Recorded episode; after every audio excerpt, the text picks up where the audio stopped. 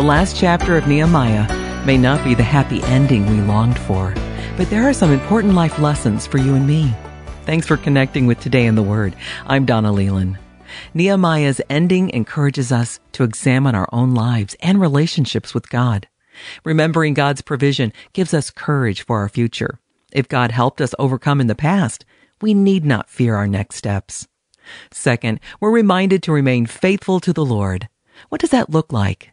It means walking each day in obedience to God's commands. Obedience shows our allegiance to Him and shapes our lives in ways that keep us on the right path.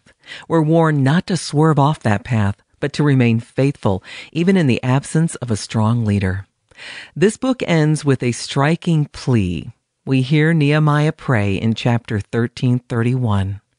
Remember me with favor, my God. It reminds us of a similar phrase in the New Testament, words that believers long to hear from God at the end of our earthly journey. Well done, good and faithful servant. What's one lesson you're taking away from this book on the study of Nehemiah? Share what you've learned and invite someone else to study today in the Word with you.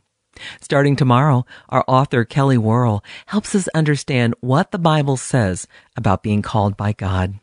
If you missed any of these studies on the book of Nehemiah, they're sitting there waiting for you to refresh and once again enjoy what the Lord has told us in His Word. You can find them all, all the archives at todayintheword.org. Todayintheword.org. And everything we have at todayintheword.org you can access on our handy app. It's free on Google Play or the App Store.